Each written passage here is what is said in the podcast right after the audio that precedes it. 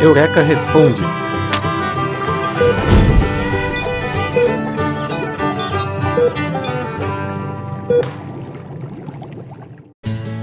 O vírus é um agente infeccioso?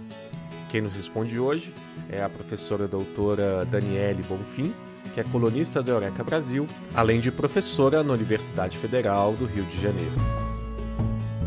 O vírus, ele é um agente infeccioso. A gente tem diversos agentes infecciosos, né? Bactérias são agentes infecciosos eventualmente, a gente tem parasitas, né? E o vírus é um agente infeccioso também.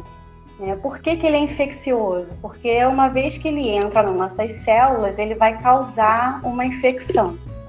Tá? E por que que eles fazem isso, né? Especificamente os vírus?